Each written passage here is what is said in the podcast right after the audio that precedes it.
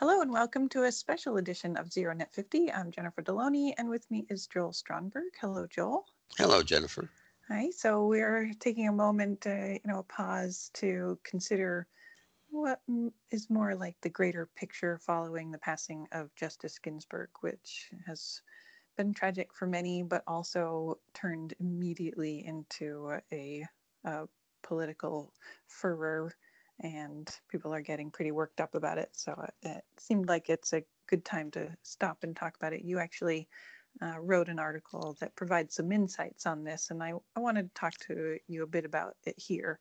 But first, I thought it would be valuable for our listeners for you to talk a little bit about your background and specifically what experiences you've had to help you understand the US justice system so well. All right, um, I can do that. Uh, you know, I, I, started life as a legal services attorney um, in Ohio, actually, mm-hmm. and um, most of my the issues that I dealt with were uh, those to low-income people, uh, education and welfare and what have you. Um, but it actually, I was privileged to be one to work in one of three offices that that was allowed to lobby. So that what would happen is that as legal services attorneys, we would get a law knocked down, but we could never actually work to to fill in the void, so to speak. And um, our program was one that allowed us to do that. And so I got a real taste for uh, not only writing legislation, but also for lobbying it through.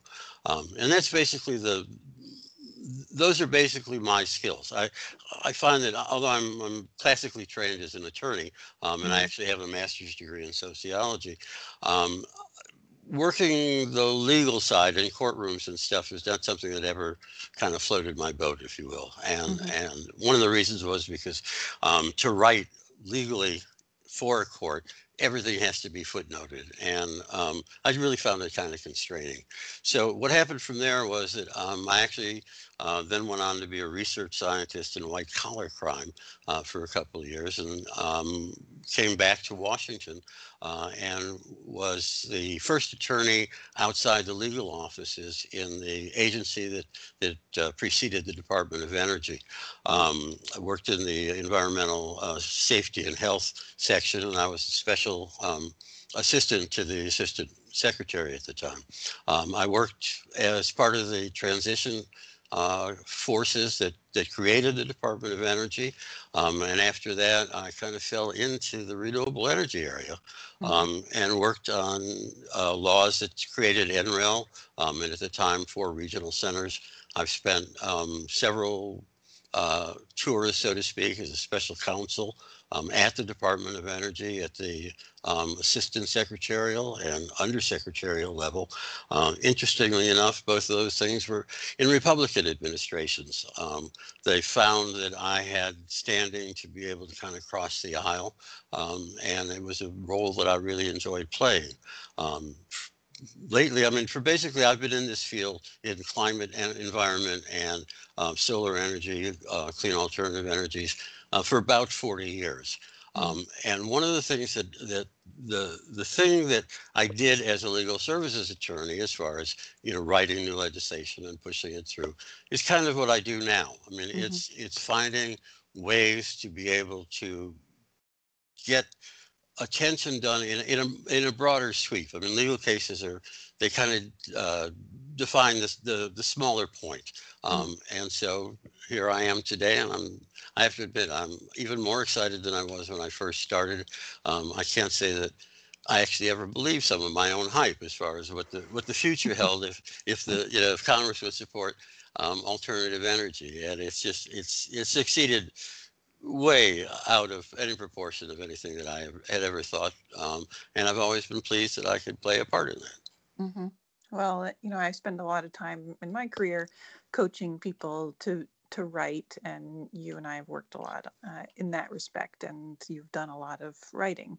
And you know, one one thing that I tell people is that every single person has a unique experience that they bring to the writing process and so you know what that's what i see come in your writing is a lot of that experience you've had you know really defines your vision for you know where we are right now so you know this particular juncture where we're looking at a shift in the supreme court i think and you know your vision on how that's going to happen is valuable. So, you know, I'm curious about you know your your perspective on what it what it is that we're concerned about as a society when it comes to the balance of the political leanings of the justices, which is you know a reality that we have to face. They they do lean politically one way or the other.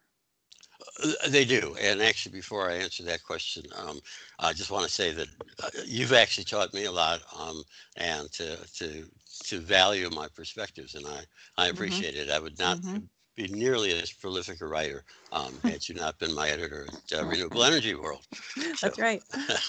so you only have yourself to blame for That's right, I do. Yeah, right. um, you know, what's happening now is uh, this, uh, I don't think this year can become any odder than, than, than it has. Although I said that a few weeks ago, and right, and here we are we today. Are. um, um, and you know, and Ginsburg, uh, uh there's no comparing Ginsburg to anything. I mean, she really was, I mean, she was a force. Um, and what's happening now is that, you know, the, I've, I've written a number of times that the most lasting impression that Trump will have on the environment um, are his judicial appointments. I mean, long mm-hmm. after he's a footnote in history, mm-hmm. um, the decisions that will come out of a very mm, conservative court, not only at the Supreme Court level, but at the, the lower um, district and appellate levels. I mean, before this is all over, Trump will have uh, appointed one of every four federal justices currently sitting on the bench, wow. um, or four judges. Uh, yeah. He will have appointed one third of the U.S. Supreme Court, so that mm-hmm. there'll be six justices very conservative, mostly conservative, mm-hmm. um, and three judges liberal. And what's going to happen in this case is that um, there'll be the majority in, mo- in many of these cases will now be taking a much narrower view as to what a statute says and what the Constitution, um, what the framers of the Constitution meant. The last three appointments that, that the two appointments, Gorsuch and Kavanaugh, and now the uh, the third one with Coney Barrett, um, are all basically disciples of Antonin Scalia. Um, and Scalia is what they would was what you would call both a textualist and an originalist. Now, a textualist is pretty much what that means. They're going to look at, at, at a statute and if it doesn't, it, they're going to use the plain meaning of that statute.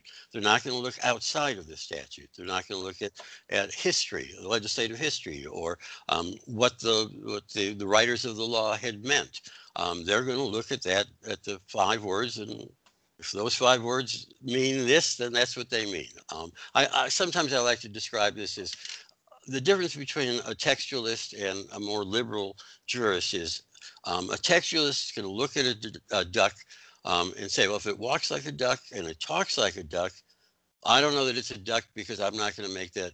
I'm not going to make that judgment. Whereas mm-hmm. somebody like Ginsburg would say, well, I'm going to take its duckness into mind. And so, what makes sense given you know circumstances today and the and the and the and the particulars of the case. Now, what's uh, many of the decisions that we've had in the environmental area, uh, not the least of which was EPA ver- or Massachusetts versus EPA, which basically established EPA's right um, and obligation under if it made a finding that that it was dangerous uh, to regulate greenhouse gas emissions. Mm-hmm. Um, that was a five to four decision. Uh, and the decision, the, the dissenters uh, actually followed Scalia in this case. Um, and what will happen now is that, that there'll be six justices following Scalia and three taking the more liberal view. Um, it, Coney Barrett's uh, writings and lectures don't really go into the environmental area, um, but they do talk about um, strict construction of uh, regulations. Also, as an originalist, um, jurists that, that follow this kind of Scalia scheme of uh, originalist interpretation, they look at the Constitution and they don't read anything into it. I mean, they they look at again at the literal words that are that um, are written on on the page, and um, Scalia, for example, has wrote a phrase that I've used often in writing that um, it's that the Constitution that he interprets uh, and applies is not living but dead, um, or as he preferred to call it, enduring. Um, and the conclusion from that is that the courts don't have the authority to read much beyond it. So that mm. Um, you apply that to the Roe v. Wade, for example, um, and the decision comes out differently. The, mm. the same thing comes out in Massachusetts versus EPA. Um, well, you know, what has created stability in the courts um, have has been a concept called stare decisis, uh, which basically says that justices have to look at what went before, and you don't make a radical departure from that unless the circumstances so unusual and so harmful that a sudden right turn is is in keeping. Um, well, what's happened over the last four years with Trump is that he's lost a lot of the cases. He's there've been he's he's attempted to roll back 100 regulations, a little over actually 100 regulations, and he's lost. Um, he has lost. The administration has lost in court about 80% of the time that they've been taken to court.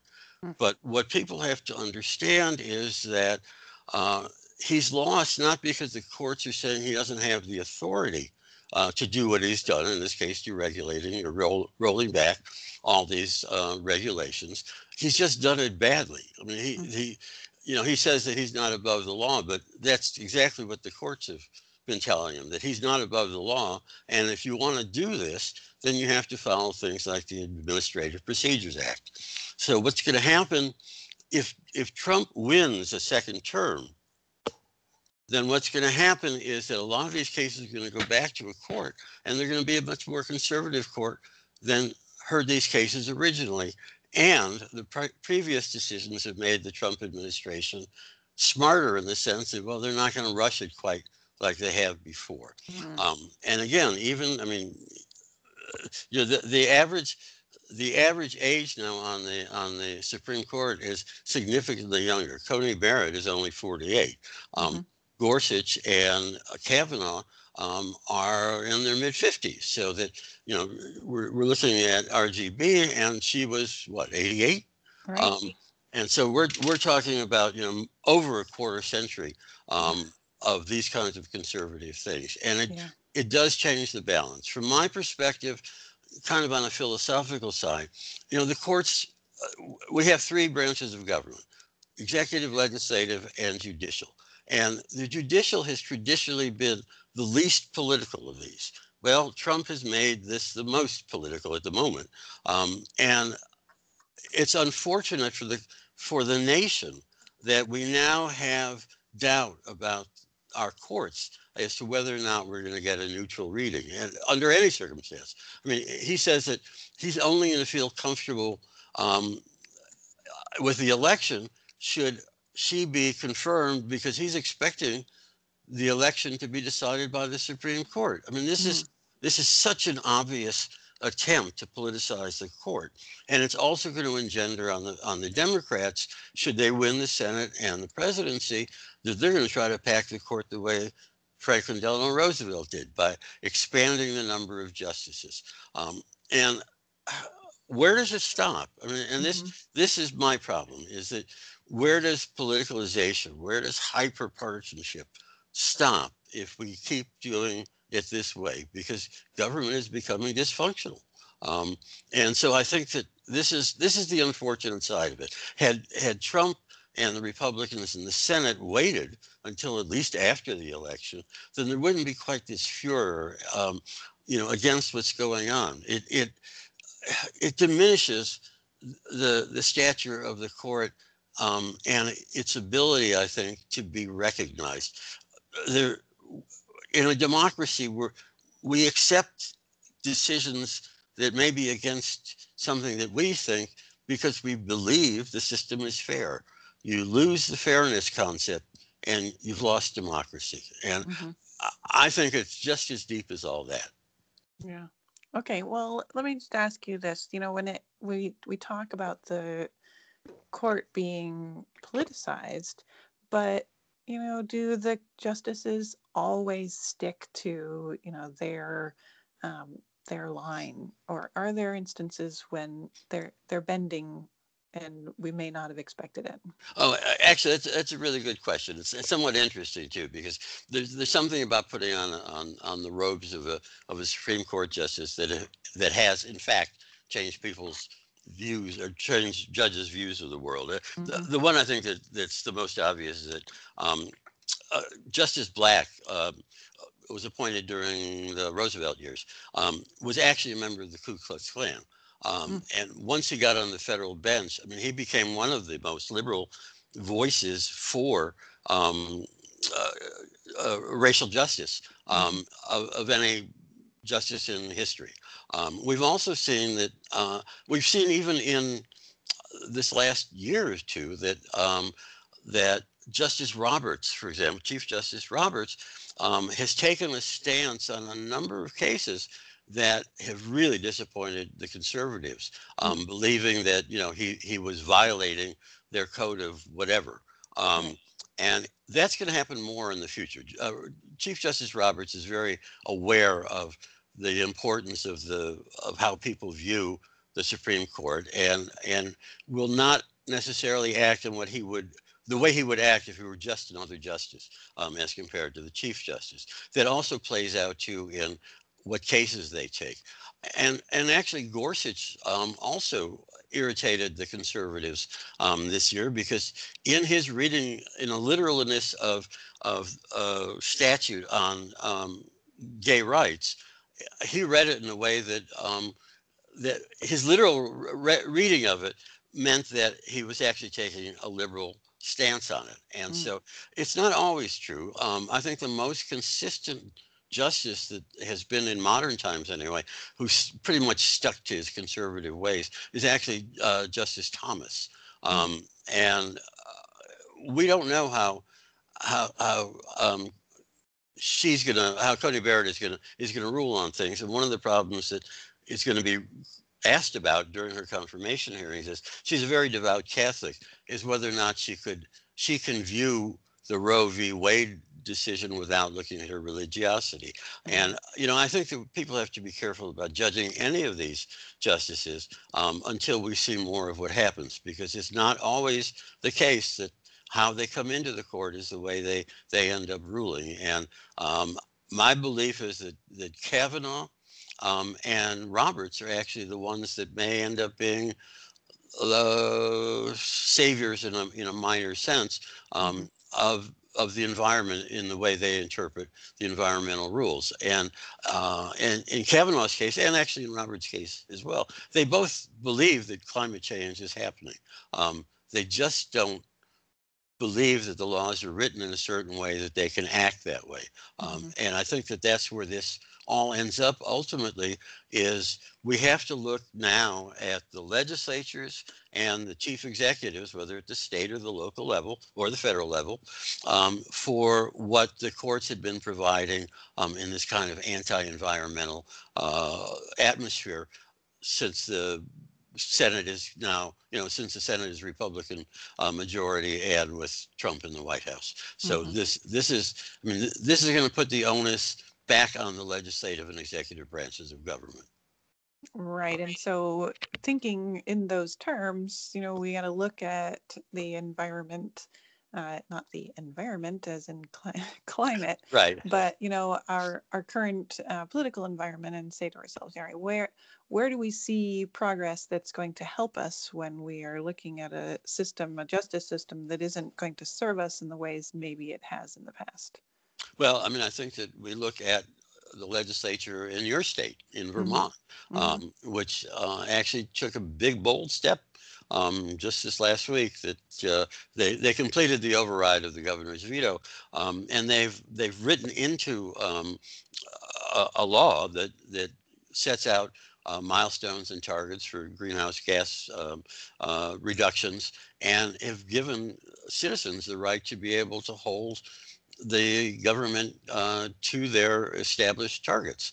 Um, and I think that that's also something that that will have to happen if you know th- this is one of those cases where to really make progress in, in the next four years, at least at the federal level, Congress and the White House have to go Democratic because because if it's split government, we're not going to get any laws through, and mm. so the the pressure is going to fall um, even greater at, at, the state and local level.